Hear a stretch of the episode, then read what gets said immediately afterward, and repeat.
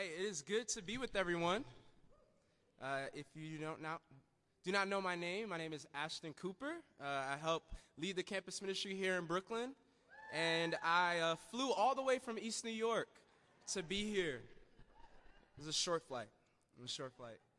Um, the service has been great so far, and I actually want to start off my message by uh, just getting sharing my heart with you guys. I am so grateful for the church in Brooklyn.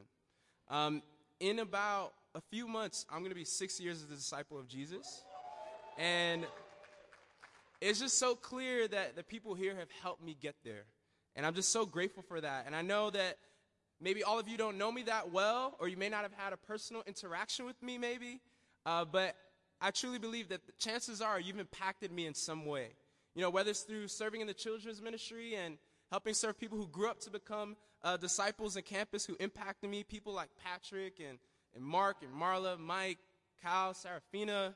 There's a lot of names on this list. Tons of people who, who, who, have impacted my life. You know, uh, whether you really uh, bought a baked good or, or something at a campus food sale to help us get to a conference or a retreat like the Krispy Kreme thing that the teens are doing. Shameless plug. Uh, you know, maybe you got up in front of sh- church and, and shared the word or shared your life, and that really inspired me. Maybe you gave me feedback after a message or correction, rebuke. Maybe even just by staying faithful, you show me with your life that it's possible. I want to thank you for that uh, because your perseverance has really helped me to keep fighting, and I want to thank you guys for that. And I, and I don't want to ever take this family for granted.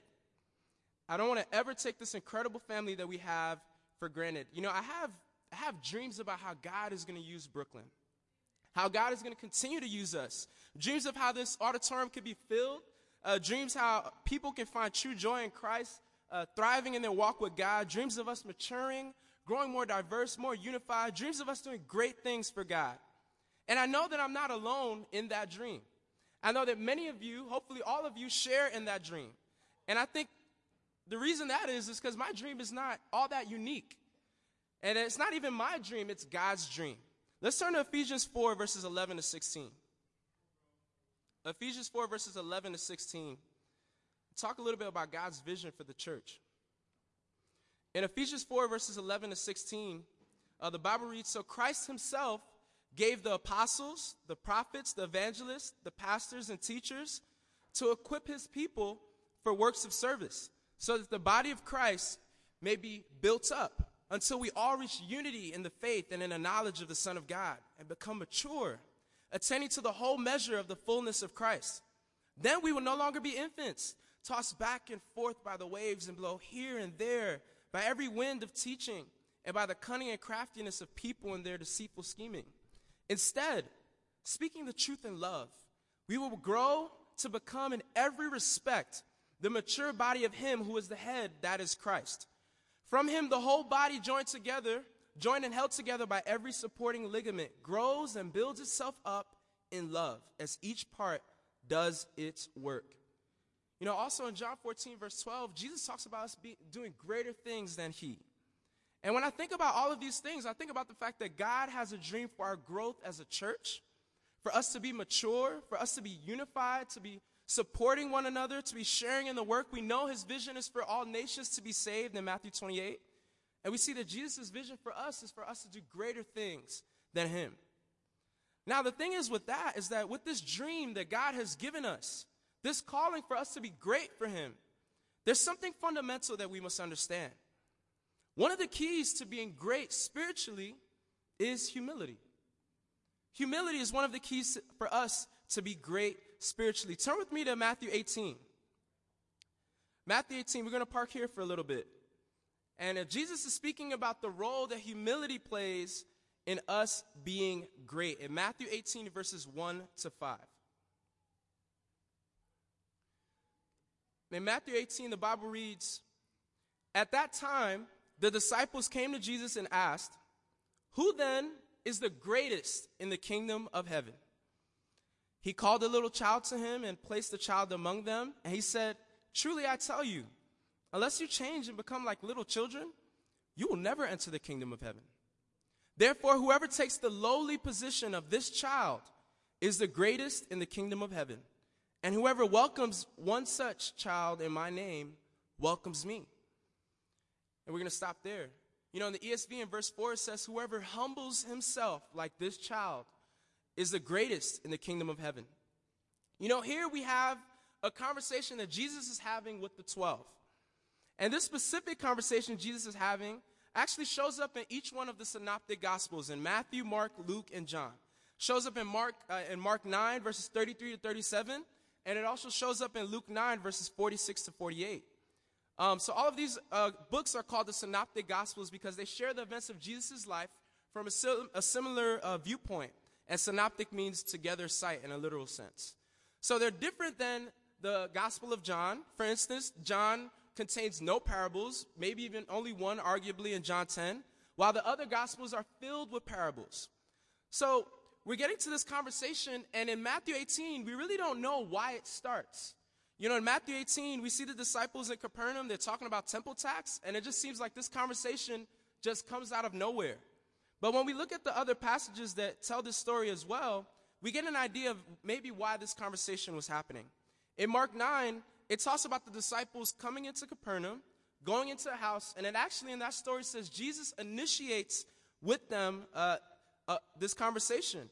He asked them, What were you arguing about on the road? But they kept quiet because on the way they had argued about who was the greatest. So it seems like the disciples were arguing, and Jesus initiated, knowing their hearts, said, What were you guys arguing about? And in Luke 9, it says that this argument started among the disciples as to which one of them would be the greatest. And Jesus, knowing their thoughts, took a little child, had him stand beside him, and then he said to them all these things about becoming more like a child. So the disciples may have had this desire to be great. Maybe it was out of this competitive spirit that they were arguing. Maybe they just had a genuine desire to be great spiritually. But I think likely it has something to do with their misunderstanding of who Jesus was as the Messiah. They're thinking this Messiah is going to come and set up this conquering uh, kingdom, this earthly political kingdom, and they wanted a high position in Jesus' kingdom. But ultimately, we don't know why for sure this conversation started. But we do know one thing for sure when it ends. Greatness, in the eyes of Jesus, is defined by humility and service. And the illustration that Jesus uses is that of a child. He literally brings a child in front of them and says, if you want to become the greatest, you must become like the least. Unless you change and become like him or her, you won't enter the kingdom of heaven. Guys, what happens when you see a child? When you just see, when you see a child, a little baby, a, a, a small child, what emotion come up? What emotions come up? How do you feel? What do you think? Some of us think, oh, so cute. Look at that baby, you can do no wrong. You know, we have we place so much value in children today. But imagine seeing this child, this baby, cute baby. Anyway, imagine seeing this child and thinking, "Oh, look at them. They're not even strong enough to work or hold down a job. They can contribute nothing to this household, nothing to this family. Family. They're useless." That would be a little odd. Some of us, I don't know, y'all agreeing, but that's a little odd for most of us to think this way. You know, uh, in ancient times, children weren't all that valued in some cultures. You know, infanticide and child abandonment was widespread in the Roman Empire at the time. You could be given up for, or, or, or killed even, for not being the right gender or having a deformity. Children were not seen as equals to adults. They could, could not contribute financially, so they didn't share the same value as human beings in some cultures. They were especially vulnerable and often taken advantage of in their vulnerability. You know, we even see in, in, Luke 18 how marginalized children were, where their families bringing babies to Jesus, and the disciples rebuked the families for bringing babies to Jesus. People bring the poor to Jesus, the, the sick, the demon possessed, but when they bring the children, the babies to Jesus, the disciples are like, whoa, whoa, what are you doing? They're frustrated. They're annoyed with the fact that they're bringing children to Jesus. Now that we have that mindset of a first century person, think about what Jesus is saying here. Jesus says, unless you change and become like little children, vulnerable, meek, poor in spirit, completely reliant on others, you will never enter the kingdom of heaven. Whoever humbles himself like this child is the greatest in the kingdom of heaven. Is there a childlike humility present in your life? Is there a childlike humility present in your life. It may make a world of difference in your relationship with God and in our growth as a family. I got two points today when I want to talk about us talking about childlike humility. The first point is to be dependent, and the second point is be a servant. We're going to start off with our first point about being dependent. You know, children are completely dependent on their parents, completely dependent on others to survive, to grow. You know, and as someone who is not far from far removed from being a child, and who some of you might see as a child, you know, I remember the desire I had as a kid to grow up and be independent. I remember the desire I had as a kid to, to be on my own and to make my own rules and to do what I wanted. And then I had to do my own taxes. And now I want to go back. but in our society, being independent is seen as being strong. Being independent, being self made, self reliant, these are the things that are held in highest regard. You're great because of these qualities. And as disciples of Jesus, we need to be careful. You know, making money for yourself, doing well in your career, these things are, are obviously very important. Being, being able to set up your life in such a way that you don't have to depend on others. And the Bible speaks about that. And there's a time to move on from those childish ways. But as my brother Mike Hidalgo taught me, there's a difference between being childish and childlike. And in our efforts to be mature, we must reflect and consider the ways we must remain like a child. And one of them, I believe, is to learn to be dependent spiritually. We, and when seeking to become like children, when seeking to be humble, we must learn to be dependent. Dependent on who? I'm glad you asked. I think the Bible talks about us being dependent on God and dependent on other people. Let's talk about being dependent on God. Let's look at 1 Peter uh, chapter 2, verse 2. 1 Peter chapter 2, verse 2. And I'm going to also reference a few scriptures here. And it's a short passage in 1 Peter uh, chapter 2. Verse 2 says, Like newborn babies, crave pure spiritual milk so that by it you may grow up in your salvation now that you have tasted that the Lord is good. Do you crave the Word of God? It's by this that we grow up spiritually. You know, Hebrews 5, uh, verses 12 and 14, uh, 12 through 14, it uses the word milk to describe the elementary truths of God's Word. And it speaks to the mature as well and says we should be on to solid food and that we should have this constant use of this solid food. So here's the picture that the Bible, the, the Bible is painting about the Word of God. It's an essential part of our nourishment to our spiritual bodies. We feed our physical selves all the time to take care of our physical bodies to help us grow. And we need to feed ourselves spiritually as well. So whether you need some milk or you need consistent solid food, get what you need. Crave it. Don't let anything get in the way. When a baby wants his milk, when a baby wants his food, nothing is getting in the way. Everything else can wait. If you're a mother or a father, you might have more experience with this, but your, your, your TV can wait, your TV show can wait, your sleep can wait. Whatever you're doing, it can wait because a baby wants his food and he has to eat. Are we seeking after the word like that in our lives? Are we panting like a deer pants for water because our soul is thirsty and hungry and crying. Can everything else wait? Can sleep wait? Can our TV show wait? Can social media wait? Other people, can they wait? Because the most important thing is spending time with our Heavenly Father and spending time in His Word. You know, think about it. What is the more devastating thought and feeling for you? Going a whole day without eating or going a whole day without feeding your spirit? What is a more devastating thought to you? Which makes you feel more uncomfortable? And you might be thinking, man, Ashton, we're talking about food. I need, I need food to eat and, and to live. And if I don't eat food, I will die. That's true. But if you don't eat spiritual food, if you don't eat the bread of life, you're going to stay dead. And you won't rise again. Childlike humility looks like being dependent on God. We wouldn't know our right and wrong without him. We wouldn't know our right from our wrong, our left from our right. His wisdom is life saving. His teachings bring us to life to the full.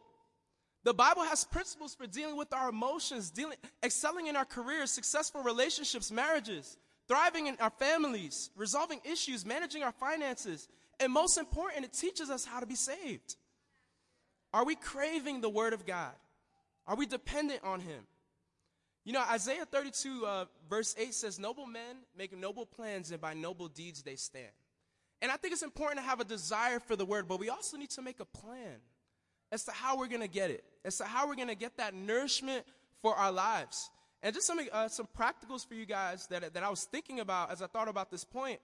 I think if you're in a place where you haven't read the entire Bible yet, then make a plan to read the entire Bible. It's inspired by God. All of it is inspired by God, and we want to get to know all of who He is. So let's get to know the Word better. You know, maybe even there's parts of the Bible that you're just not too familiar with. Go over them again. For me, I'm trying to spend more time in the Old Testament now because I feel like I don't have a great grasp on it. And I want to, to grow in my ability in understanding some of the things that I enjoy reading, like the Gospels in the New Testament. And my lack of understanding of the context is hurting my ability to understand the scriptures that I'm reading in the New Testament. So I want to dig into the Bible and look more into the Old Testament. You know, maybe it's you learning how to teach others to become Christians. Learn the studies. We're doing, we're going through the study series in our Wednesday midweeks. Uh, take time to learn, take time to take notes. Ask questions, watch the videos that are online. Mes- memorize the studies. Do whatever you can to learn how to be uh, someone who can teach the Bible to someone else and help them with their relationship with God. Maybe you're working on forming your relationship with God. You know, be eager to open up your schedule and learn more about God and learn more about how you can have a relationship with Jesus. Maybe it's time to do a topical study on scriptures that will help you uh, work on something in your character, work on a sin that you've been struggling with. Maybe you can ask for scriptures from other people. Uh, there's this brother Prince, and every time he's kind of digging into a new topic, he'll send out a mass test to, text to different brothers and say, "Hey, what are some what are some scriptures on humility?" And we'll send him back lists of scriptures, scriptures that we like, and then he'll just go through those scriptures one by one, or study out a book that we suggest, so that he can dig into that topic for himself. And I think that's something that's helpful for us. You know, decide to spend more time in the Word, and to be less distracted when you do. Exhaust all those reference scriptures that you see when in the footnotes and everything like that. You know, ask questions again and again. Ask questions in the fellowship. I had a brother who called me at 8 a.m. with a question about the Bible. It was an unknown number, so he's lucky I even picked up. But what happened, this brother is actually twice my age, probably more. And he called me saying, Hey, I'm reading this right now and I'm not really understanding what's going on.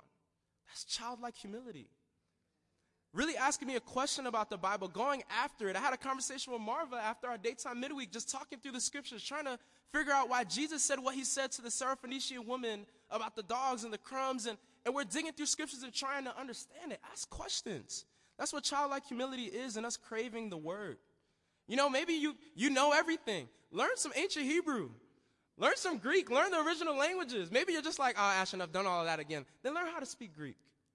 Learn how to read the Bible in, in, in the language it was originally written in. It's not, it's possible. It's possible. Go after it, guys. So we can depend on God and depend on His Word. Amen? We also need to be dependent on people. People will help you with the first part.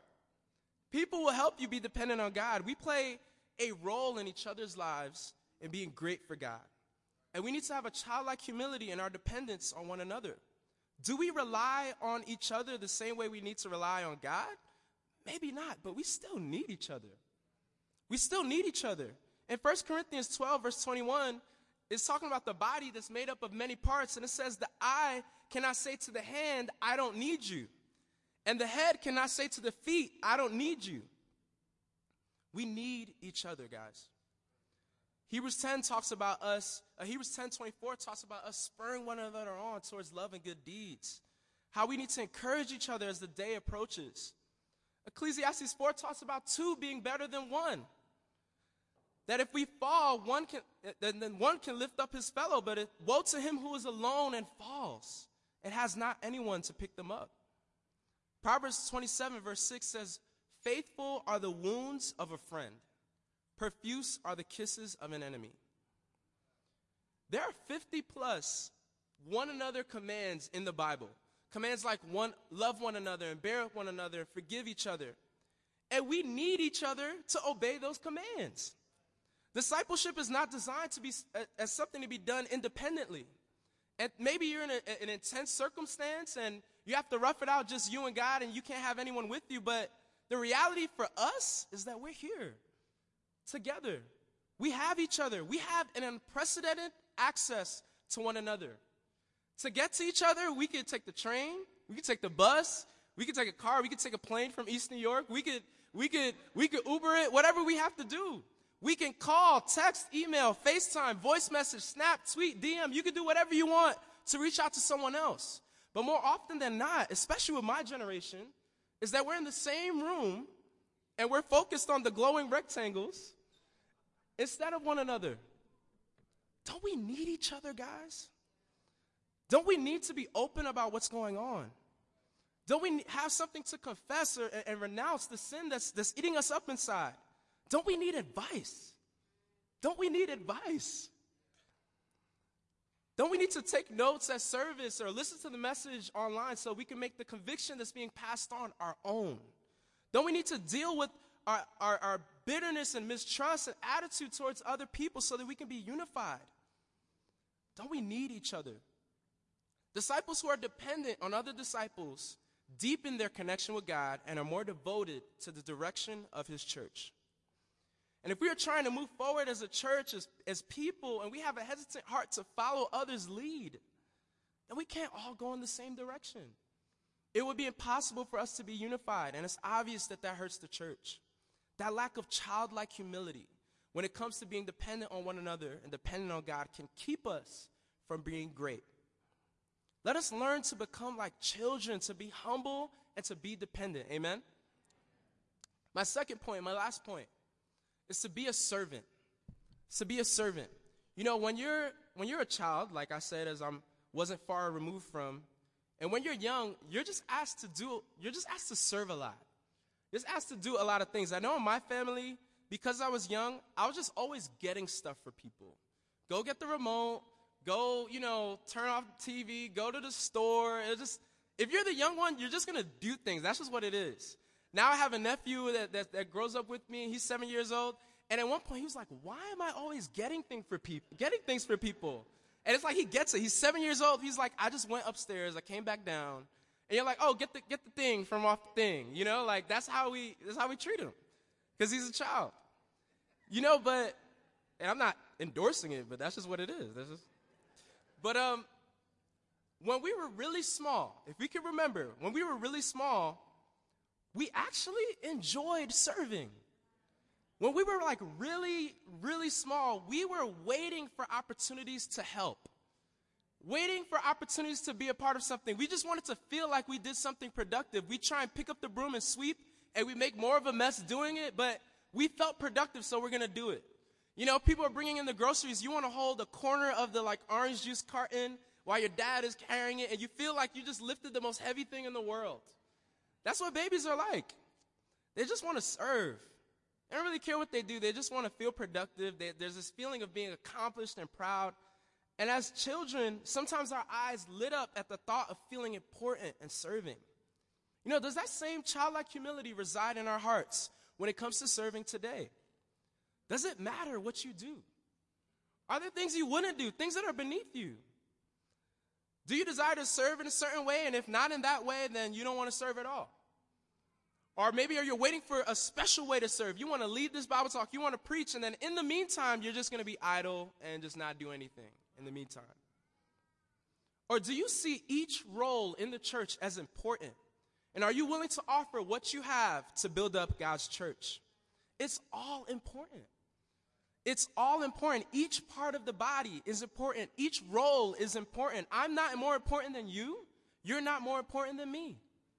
We have different roles, and it's only by us coming together and being connected to the head, that is Jesus, that we're even important in the first place. It's because of Jesus. Let's look at 1 Corinthians 12. 1 Corinthians 12, verses 18 to 27. talks about our roles in the body. Actually, I think we're going to read beyond 27, but let's start in verse 18. It says, But in fact, God has placed the parts in the body, every one of them, just as he wanted them to be. If they were all one part, where would the body be? As it is, there are many parts, but one body. The eye cannot say to the hand, I don't need you, and the head cannot say to the feet, I don't need you. On the contrary, those parts of the body that seem to be weaker are indispensable. And the parts that we think are less honorable, we treat with special honor. And the parts that are unpresentable are treated with special modesty, while our, our presentable parts need no special treatment. But God has put the body together, giving greater honor to the parts that lacked it, so that there should be no division in the body, but that its parts should have equal concern for, for each other. If one part suffers, every part suffers with it. If one part is honored, every part rejoices with it. Now you are the body of Christ, and each one of you is a part, of it, a part of it. And God has placed in the church, first of all, the apostles, second, prophets, third, teachers, then miracles, then gifts of healing, of helping, of guidance, and of different kinds of tongues. Are all apostles? Are all prophets? Are all teachers? Do all work miracles? Do all have gifts of healing? Do all speak in tongues? Do all interpret? Now, eagerly desire the greater gifts, and I will show you the most excellent way. I'm going to stop there. You know, our roles are different but equally important. The church at Corinth seemed to be obsessed with these different roles, with these different gifts. And Paul had to encourage them to look deeper and to desire to serve in greater ways. He said to serve in the way of love, which is the most excellent way. 1 Corinthians 13 is the, is the chapter right after. And it says you can do all of these things. You can speak in the language of angels. You can do this, do this. And if you don't have love, then it's nothing. Without love, we are nothing. And, and, church, we, we, we matter because we're together. We matter together. There's a need to be willing to serve in any way, and especially in the most excellent way, in love, to build up the body of Christ, to serve out of love, to be willing to be unnoticed, to give our best, you know, I think some of us are serving in these ways already. And I think many of us are in a position to serve in these ways already. But because we may not see honor in it, or, or we don't maybe take so much pride in it, then we're not giving our whole heart. We're not pouring ourselves out. When God has, when has God ever asked us not to give our whole heart to something? When it comes to bringing Him glory. You know, Colossians 3.23 is a scripture that we use a lot of the time when talking about work ethic, especially in a different in, in things outside of the church. And it says, whatever you do, work at it with all of your heart as working for the Lord, not for human masters, since you know that you will receive an inheritance from the Lord as a reward. It is the Lord Christ you are serving. So this passage talks about us mimicking our work, the work ethic that we have towards serving God when we serve our human masters, our teachers, professors, bosses, managers, supervisors. But if there's no reference point in our lives of working with all of our heart towards the Lord, this scripture doesn't connect with us the way it should. We're supposed to apply the work, the, the, the investment, the all of our heart type passion that we put in towards serving Jesus in other areas of our lives. It's supposed to com- be compared to that. And you know, I know for me, um, serving as a campus minister, I really learned to work hard for God, to push myself, and to give my all. But I wish that people would know that I don't do it because I'm a minister. I do it because I'm a disciple of Jesus. And that's what's most important. There's times I've talked to people or maybe share my faith with them, and somehow through the conversation, they find out I'm a minister somehow. And they're like, oh, yeah, that's why you're doing what you're doing. And I'm just like, no, it's because of Jesus. Every disciple I know is like this. And that's how I, that's how I view it. You know, for me, when I became a disciple, all I knew was a volunteer heart to serve, to invest yourself completely in the role you were given. I remember seeing people like Steve and Ozzy and Manny and Angie and all these people, so many others. I remember seeing Nietzsche, and, and when I was first a disciple, I was just like, I wonder what his job is. Like, I wonder what he does for work. And I'm like, oh, yeah, he's an evangelist. I'm like, oh, yeah, I know he's an evangelist, but what does he do, like, for money and stuff? You know, like, I just assumed that Nietzsche was just, just doing this out of the goodness, like, just serving. I didn't know it was his job. All I knew was people serving because of Jesus. That's all I knew. And that's all I know. You know, every Sunday, there is a second sermon being preached while the person up here is speaking. You know, in the back table, there's people helping translate the message for our Latin ministry. They're not standing up here, they're at the back where no one sees them.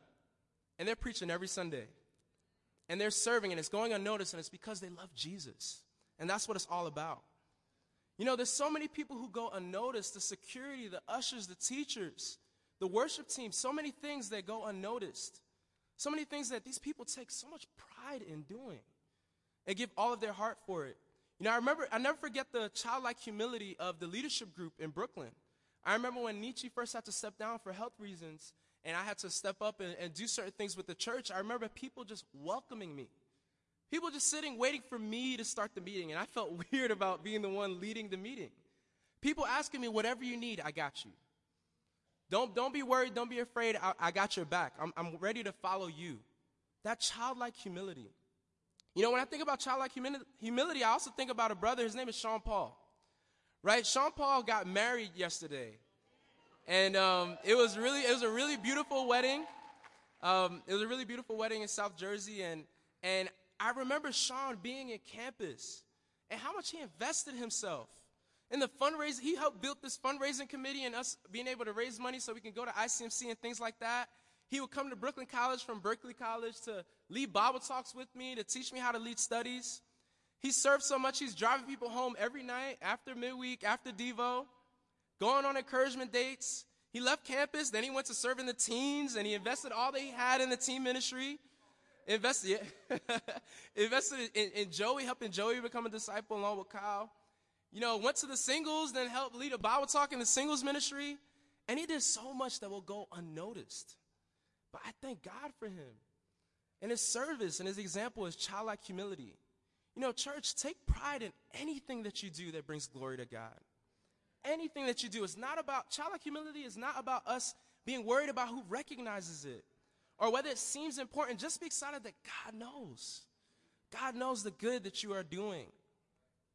You know, childlike humility is so important, guys, for us to move, move forward together as a church. We need to focus on being dependent on God in every way possible. Seeking His Word, craving His Word, being dependent on each other, relying on one another, and knowing that we can help each other make it to heaven. And also being a servant, no matter what it is, giving our very best for God. To Him be the glory. Amen.